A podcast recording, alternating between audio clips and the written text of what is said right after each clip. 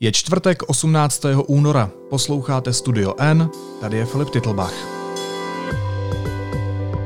Dnes o tom, že česká mutace koronaviru není moc odlišná a není ani nebezpečnější. A vlastně není ani česká.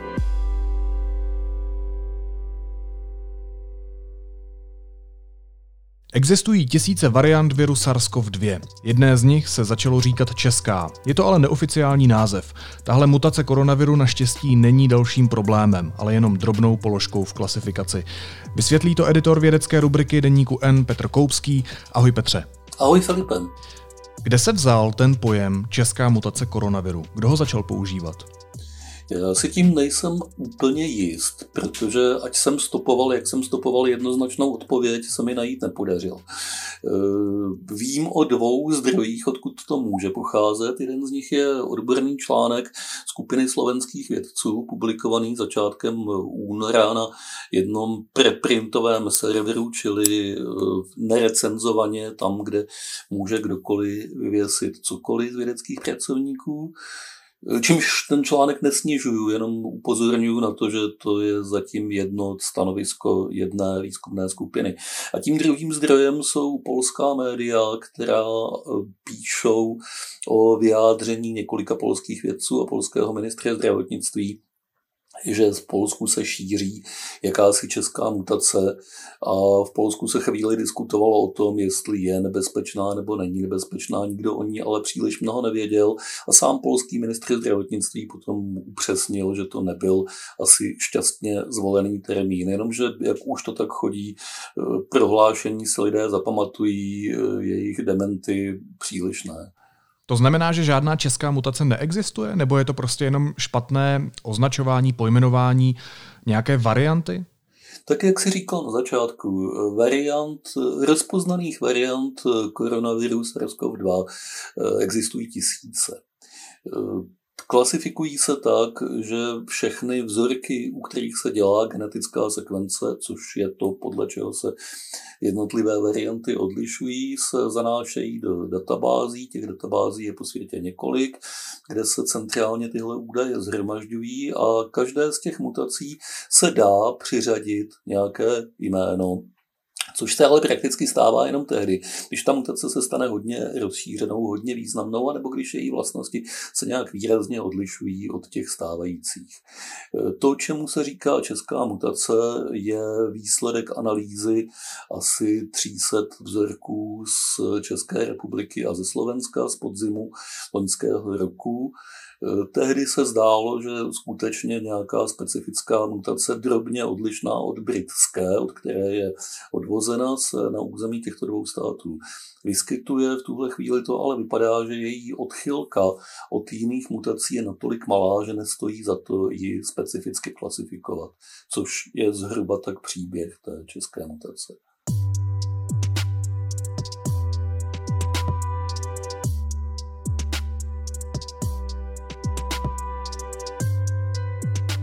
A co o ní víme? Co, co o té čes, v uvozovkách české variantě víme? Jaký ten vir je, když se tady příliš neliší třeba od té britské mutace? Je schopnější, než byl ten původní wuchanský. Ze svého pohledu schopnější, z našeho pohledu tím pádem nepříjemnější.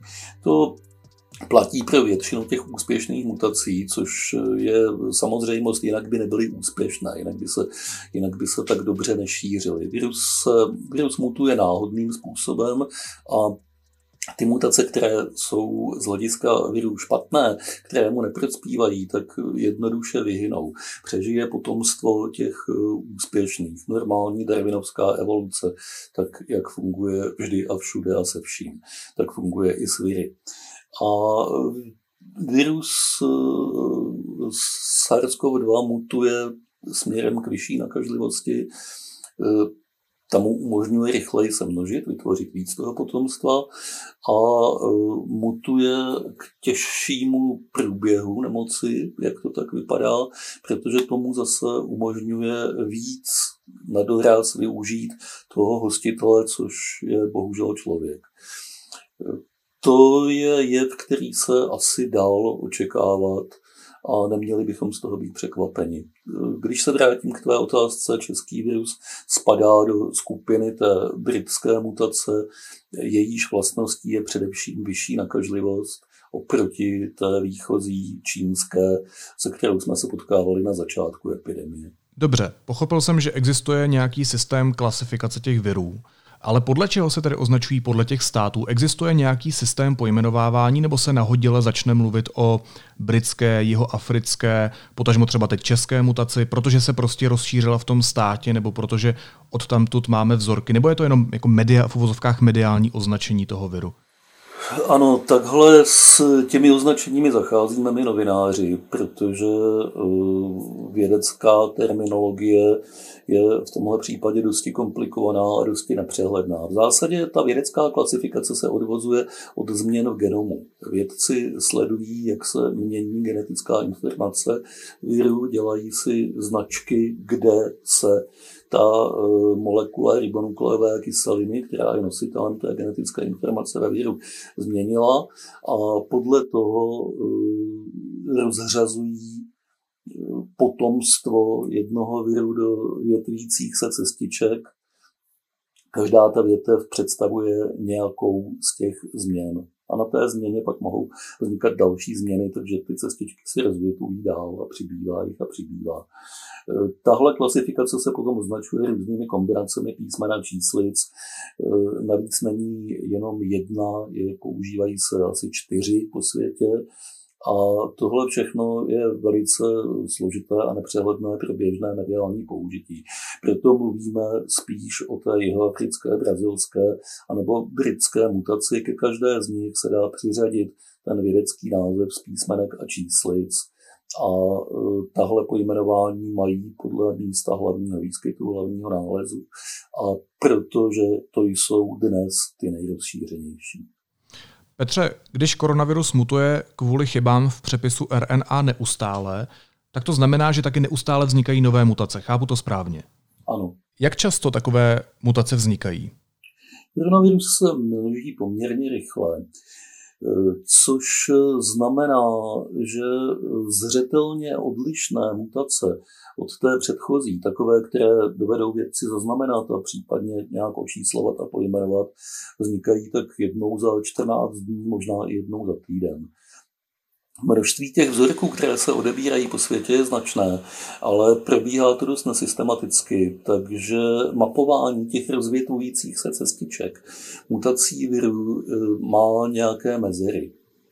Vždycky tam něco chybí a pokud se ukáže, že některá z těch mutací je významná, tak se potom zpětně dohledává, jakým způsobem se k ní došlo. Vrací se vědci ke starším vzorkům a zkoumají. A tohle byl přesně příběh té britské mutace, u které se až zpětně zjistilo, že vlastně se začala šířit velice hodně a že vytlačuje s infekcí tu předchozí variantu.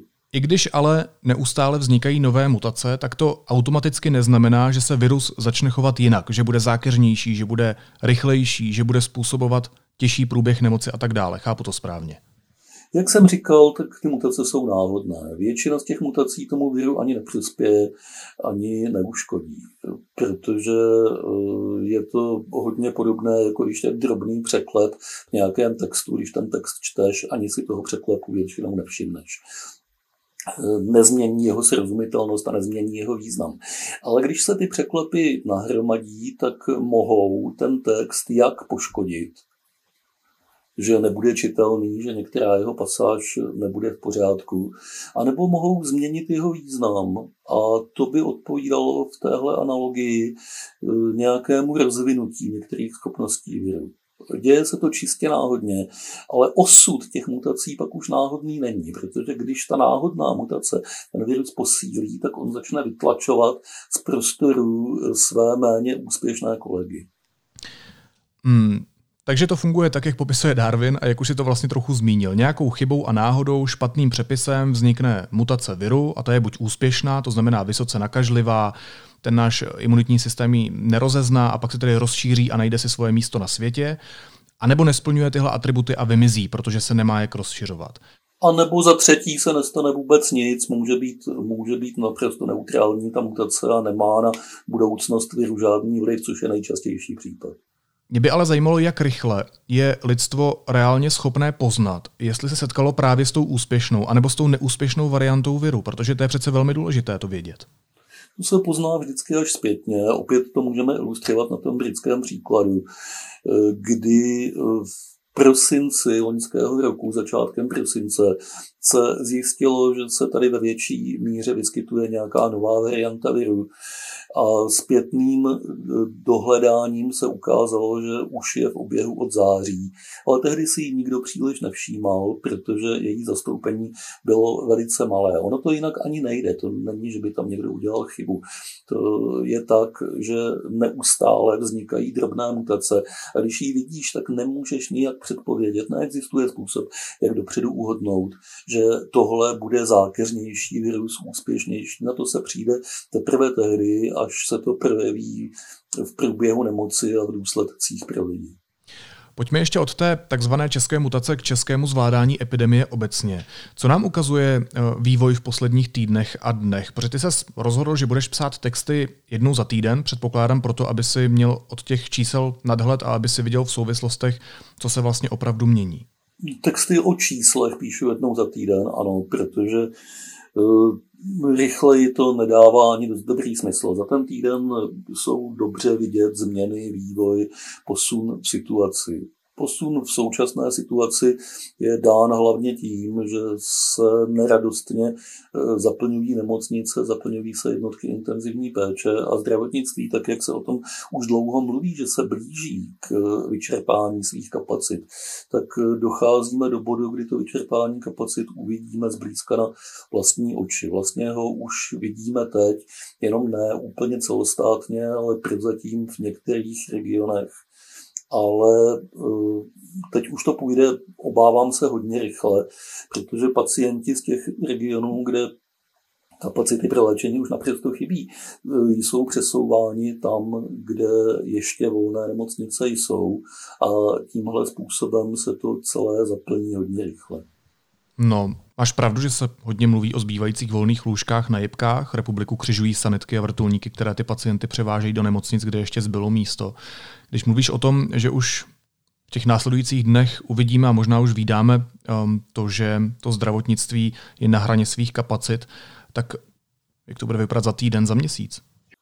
Bude umírat víc lidí. Bude umírat víc lidí, protože pro některé z nich už ta léčba nebude dostupná. To se samozřejmě děje už teď. Lékaři si vybírají, koho má smysl se zachránit, koho má smysl se snažit zachránit tou intenzivní péčí a u koho to už nedává, u koho to už nedává reálnou naději na uzdravení.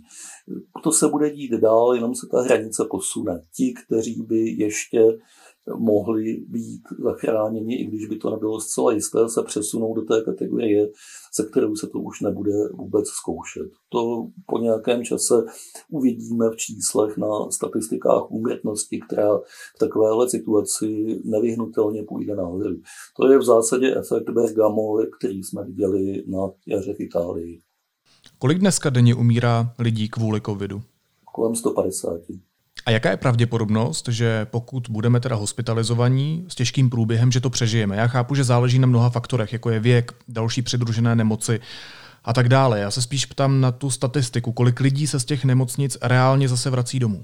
Statisticky za to, kdo se dostane do nemocnice, tak má vyhlídku čtyři ku pěti, že se vrátí domů a jedna ku pěti, že Uh, už ne, že uh, během hospitalizace zemře. A pochopitelně to není pro každého stejná vyhlídka, záleží na těch výchozích podmínkách, na zdravotním stavu. Na druhou stranu není možné si myslet, že mládí nebo dobrý zdravotní stav je úplnou zárukou toho, že to dopadne dobře. Bohužel není. Já jsem byl...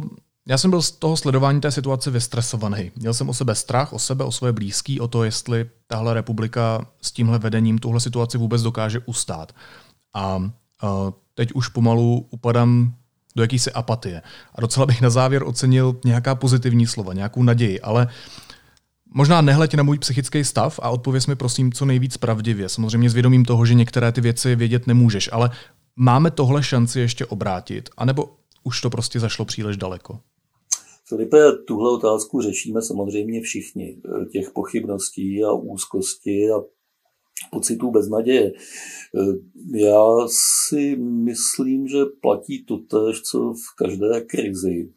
Prostě to nesmíme zabalit. Jako když je člověk na výpravě v horách a už ho nohy nenesou, anebo přijde k nějakému drobnému úrazu, musíš se odtamtud prostě dostat. Jinak nepřežiješ. Takže, takže my jako celek musíme bojovat podobným způsobem, nevzdávat to, nepodléhat svým psychickým stavům, snažit se dělat to nejlepší, co dovedeme.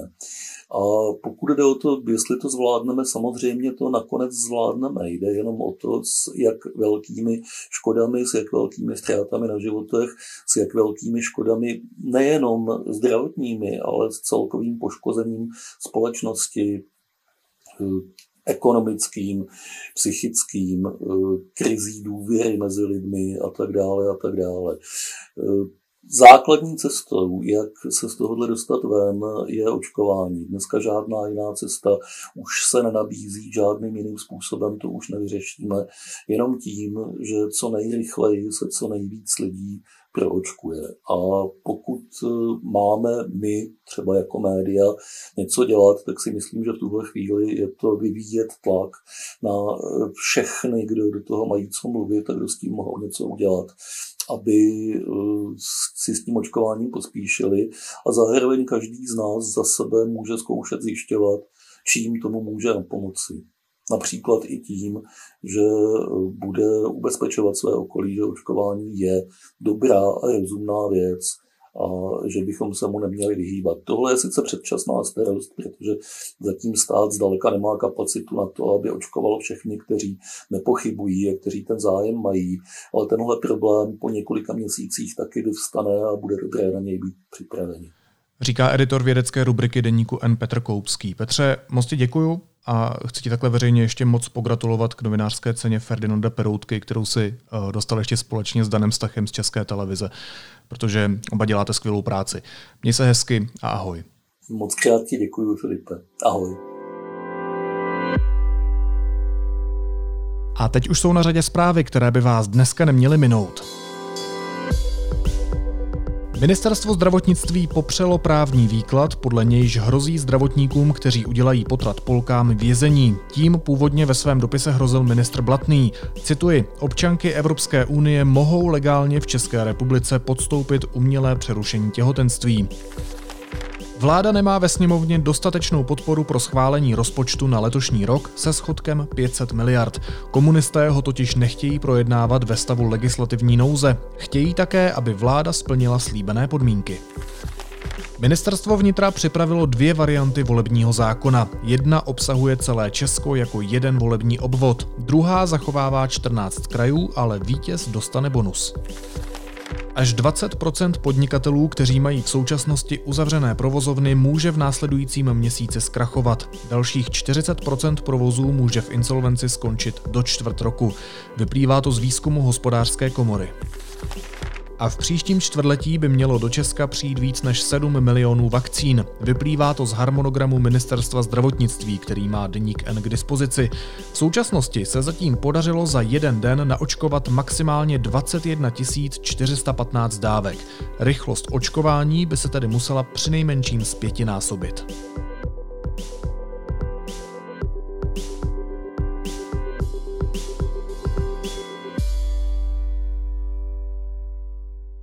A na závěr ještě jízlivá poznámka.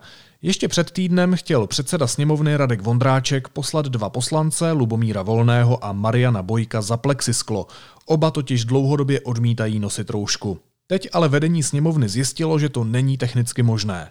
Já bych jedno řešení přece jenom měl. Zaznělo už dávno v divadelní hře Němý Bobeš. Hoďte na něj deku nebo ho zabiju. Kdo to má pořád poslouchat? Naslyšenou zítra.